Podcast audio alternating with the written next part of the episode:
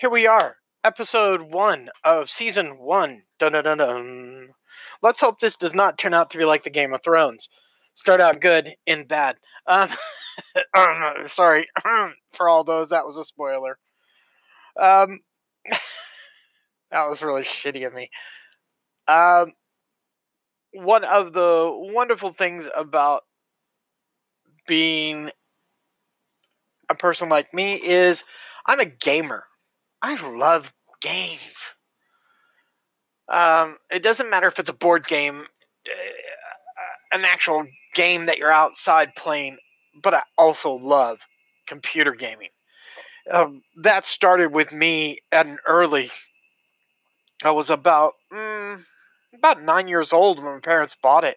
It was an Atari 2600. It was my parents' first PlayStation attempt to not have to really parent me as a child. They were happy to sit down, eh, lay down the money, buy the Atari 2600. At the time, it was probably fairly expensive, and plot me in front of it and say, There you go. That was their idea. Granted, it was probably my father who bought it, but my father was Air Force when they bought it, and he was never really home. So I don't, I'm, I'm not faulting my dad. He just wanted to make my life happy, or my mom was complaining and my dad thought this was the solution. Because when he, I had a very interesting home life, but we'll leave that for a totally different subject. Um, then I started uh, really getting into the gaming. I, I, I love the the idea. I'm not a programmer. I don't program. I'm dyslexic, so programming for me just blows my mind. I can't the lines of code just like eh, forget it. Um, the uh, the next thing they bought to placate my uh, childhood was a VIC twenty. A really a machine for a person who's dyslexic that you have to program out of four pages to make it work, to make it do something, is not the way to go. That thing collected dust. In the end, it got put in the cupboard because I tried a number of times to read the books that the parents would buy me, the magazines that would have all the um, code how to build your own Donkey Kong um, in it. And it would never work for me because somewhere in the writing of the code, I would make an error. And it wasn't their fault. It's the issue of being dyslexic and looking at a lot of words at the same time. I just can't do it. Words move, lines move. Forget it. It's not something I could do. So that got put back on the shelf, and I feel sorry for my parents because they really did not understand my dyslexia. Um, in fact, they were kind of the mind that it was a matter of just being lazy when it wasn't. It, it, it never was.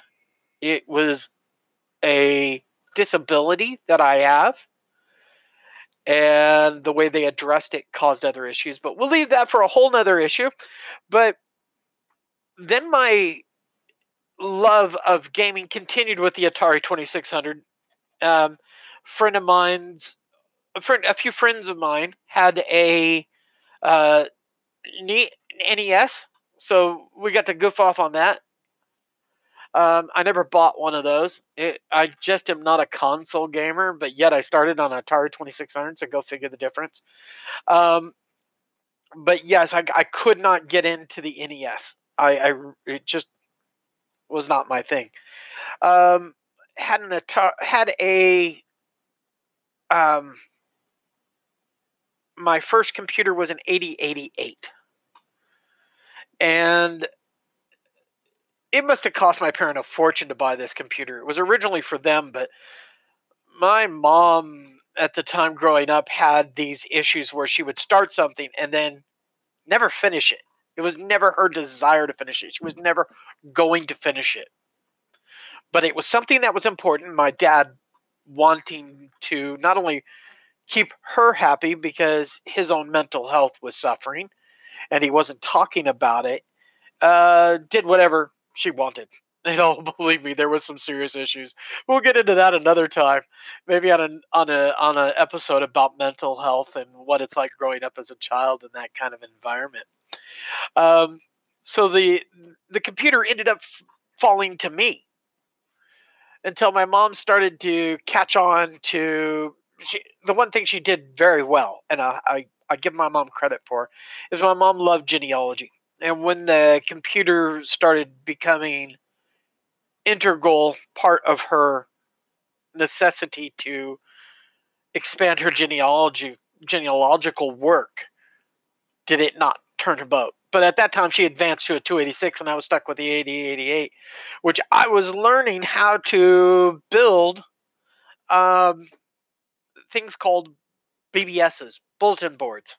So people would dial in and they'd surf, and it's kind of like a precursor to Facebook, and um, except without all the pictures and all the drama um, and the memes and the videos and the fake news and the real news and all the other crap that goes with it. But you know, it went on from there, and then I started to I, I got a hold of a 486 um, later in life, well, about a year or so later, actually, um, and started goofing off with the games that came with that, like Commander Keen.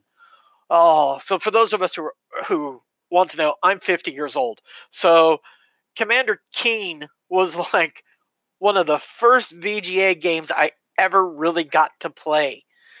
Um, followed by Doom. Doom was another one. It was like here's these two games that had changed everything for me. Castlevania, I mean, not Castlevania, but uh, Castle Castle Wolfenstein. You know, the first one where you sat there and you got you, it didn't really have a save, so either you finished it or you had to start all over.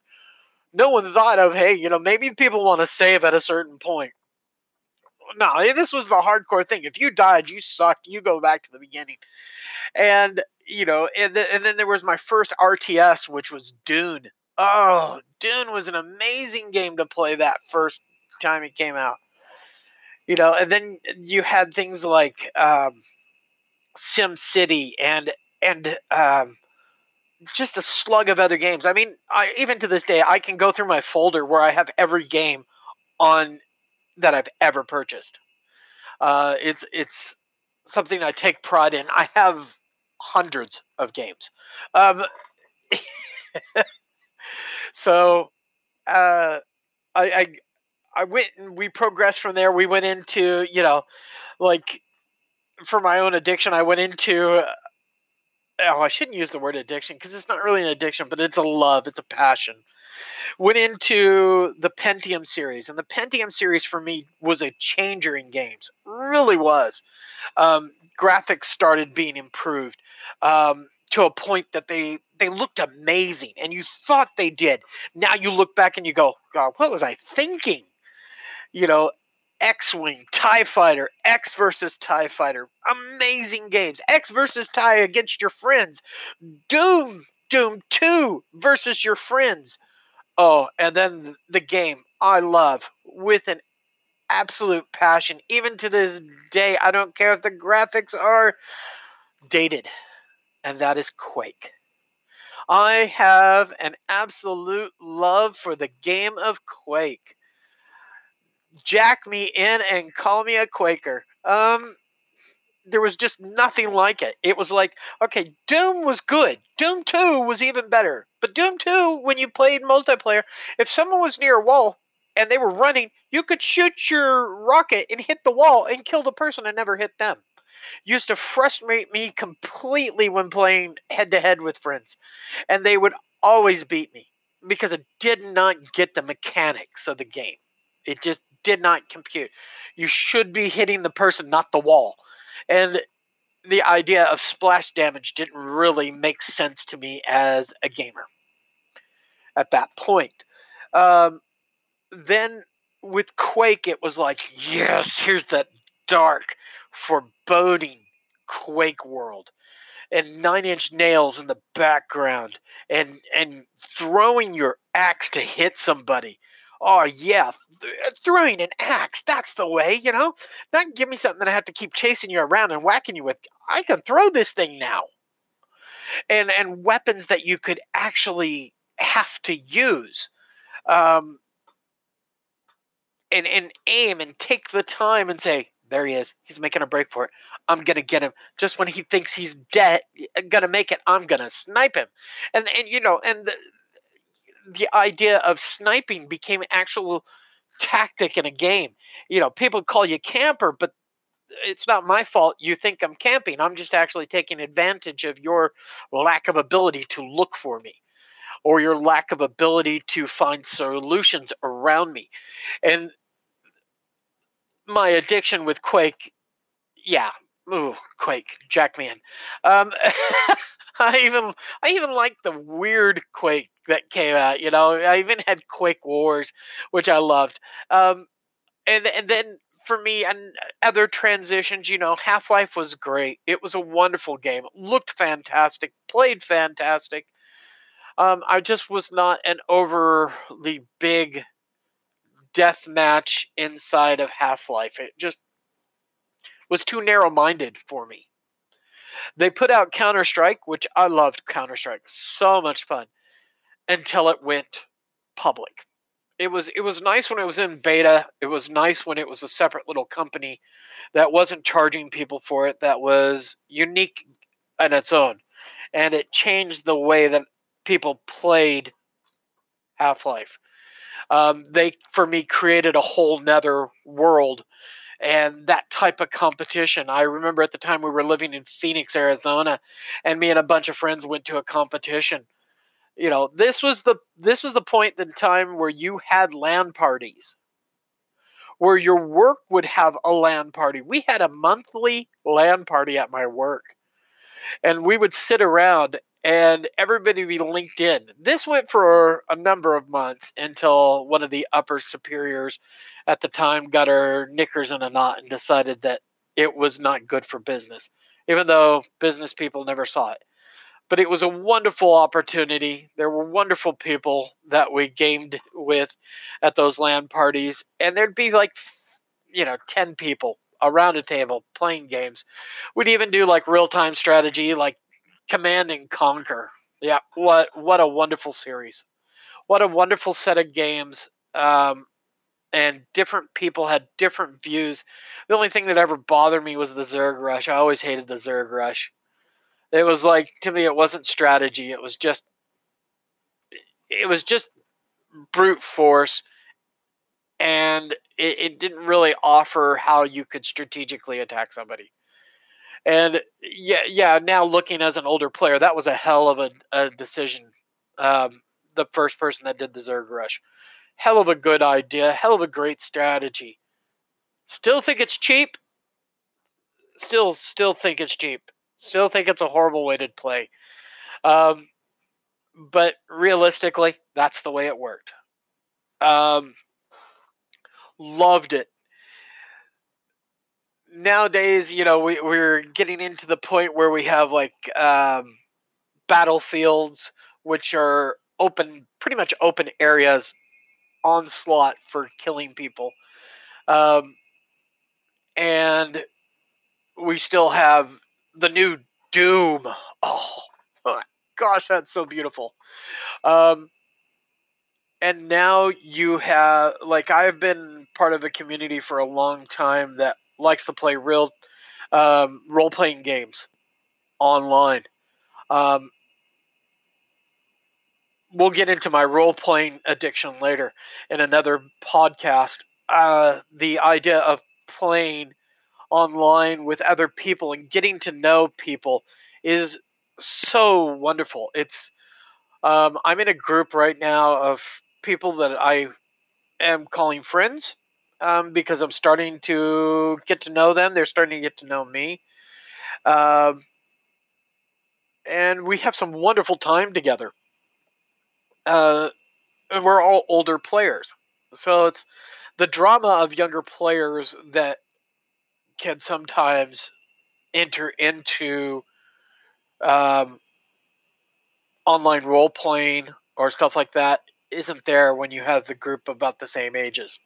In fact, for once, I am not the oldest person in the room. I'm one of the younger ones. And I, I kind of love it. it. It's nice because I have a lot of things in common with these people music tastes, um, family issues. They, we all understand, hey, you know, I've got a kid that's acting up right now. I got to go take care of the kid. Or, hey, I've got diapers to change. Or, hey, uh, you know, I'm taking care of my grandbabies. You know, they're needing my help. I'll, I'll be back in a couple hours. Or, or hey, I'm gonna go do something with my kids today. Or, like me, oh, jujitsu night. You won't be talking to me. Oh, they got homework tonight. You won't be talking to me. Oh, we're gonna watch a movie tonight. You won't be talking to me. And everybody kind of understands that at the at this at this age level. And you, you look at it and you go, yeah, we have real lives at the same time and real challenges to those lives. And it's quite a blessing to have this opportunity at this time. I still love games. Oh, and and the idea of taking games into movies. Uh, yeah, kind of not hundred percent sold on that. Um, yeah, the the first attempt at Doom. Oh, I just wanted to throw a brick at the TV until they got to the part because the the whole movie was dumb, plain dumb until you got to the part where you were looking at the first person shooter style and you were yeah hey i get that. That's me. That's me when i play doom. That's me when i play you know uh uh, when I play uh, Battlefield. And I think it's also interesting how you look at different types of gaming. You have, like, when you view a game, you can view it in first person, third person, or top down. Um, certain games you wish were not top down. You wish they were in third person. It's, like I will play he- um, a death match in first person. I love first person shooting in a death match. Um, I like the strategy behind it. I like the ability not to see everything, not the ability to change your camera angle to look around the corner. But I play a game with my uh, son who's 13. Um, we've started playing that a while back, and um, we play a game called Guild Wars and, and Guild Wars 2. I originally got into Guild Wars when it first came out about the same time that WoW started up. And instead of being a subscription service, it was free. You bought the game, you owned the game, you can play on our servers. Loved it. Um, it lasted for a few years. It's still out there. You can um, you can get it. You can play it. Um, I remember a friend of mine running down to Hobart. So I live in Launceston, um, which is about three hours difference. He got on a bus and went to Hobart to pick these up because we didn't have a store here in town that would that would have it. So six hours later, Rowan shows up with these one these two games. Sorry, I dropped his name. Eh, shame on me.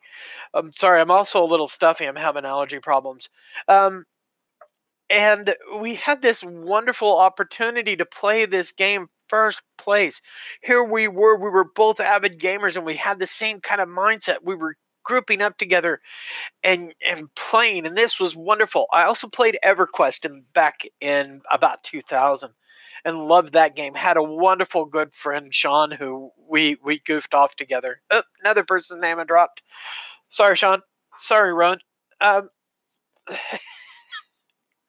not like you're going to meet them, but hey, if you do, they're great people. Um, and I had a wonderful time goofing off with these individuals and playing games. I think that part of the community that is around games that a lot of people don't quite get is that you're getting interaction with people. You're not just sitting behind a, a, big screen looking at it and going, I'm not doing anything. No, no, no, no, no, no. My life's a waste. No, you're actually having conversations. You're you're learning about people. You're you're making friends. Um, I do have a few theories on online friendships, which yeah, that that other people may find a little um, different, but I think that if it expands from there, wonderful. If it doesn't, don't be heartbroken about it because really, it's an online friendship. It's like, you know, you have people join your Facebook all the time. How much time do you actually take looking at all these um, individuals, shall we say? uh, yeah. But I, I like it. I like gaming a lot. It's it's wonderful. It has its ups and downs. It removes you from the reality of life because sometimes life can be a bit difficult.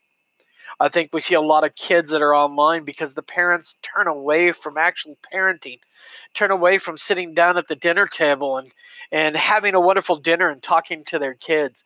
It, um, which my kids and I, all electronics turn off at dinner time.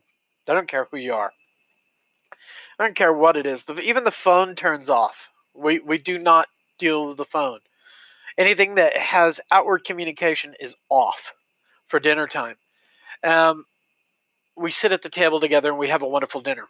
But that's a whole point when we come to talking about my parenting issues um, and my strategies. But for gaming, yeah, I love it. Love gaming. Love the idea of removing yourself from the world's woes to meeting some people who are also removing some of the world's woes and having the wonderful time. You know, there is no difference between that or you going down to the pub or the bar and having a drink with some of your mates. It's only a difference in location. You do yours away, I do mine at home. Or going to church on Sunday and talking to your church friends. You do that, I do mine. Um, there is no difference in the social interaction. It's still good, it's still healthy. You get to learn about people. I don't necessarily think that about bars anymore. Um, 20 years, almost 20 years sober now. So, and yeah, I think that when, when you come down to it, it there is no difference. So I, I really dislike people putting a shame on the gamers community. I think they're it's healthy, it's unique, and it's wonderful. And most of the people I have met gaming don't care if you're white, black, Asian, straight, gay, lesbian, or even transgender. They don't care as long as you're a good person. And they and it challenges the way we look at the world as well. And I have to say, if you if you're looking for a fun game, looking for a fun game, check out Guild Wars 2. It's free. You can download it. Yeah, it's not a it is a plug. It's a plug because I enjoy the game. Um, it's a plug because I think it's a, it's it's a rich environment um, with a lot of really good storytelling. As a as an author who's trying to build my first fiction piece, it is wonderful to play this game as a break away from the frustrations of, of writer's block at times or the lack of desire to write. It's it's wonderful to hear all these stories that they have weaved into this. It has a major plot that goes from A to B. Okay? So A plus B equals C, which is the end game of Guild Wars. But right now, in playing Guild Wars, it's A plus B. We do not know what C is yet because they keep adding things to it, and I really like that. And the storyline is very fluid. It, it's not like, um, you know, I know there's a lot of WoW players out there, and I have a lot of respect for um, what Blizzard has developed in that game. Not my style of game because I don't like the graphics. Um, but their plots go A plus B equals C. New plot A plus B equals C. I like Guild Wars because it's A plus B. We don't know what fully is C yet. Because they keep adding new elements to that that. So it's A plus B plus D plus C plus you know, and it just keeps going on down the line. And we we haven't really seen the full end game. And there's a lot of speculations. And then as you're walking around the world, you also get little stories that you pick up so, uh, looks like I'm coming to a close here. I'll try to keep it at about this every time. Um, I hope we've had a, a, lovely little chat about online gaming. I might make this number one or might make this number whatever. But I do like online gaming. It's it's fun. Um, I hope you join me on um, Guild Wars. You can find me um, on Guild Wars. It's pretty easy.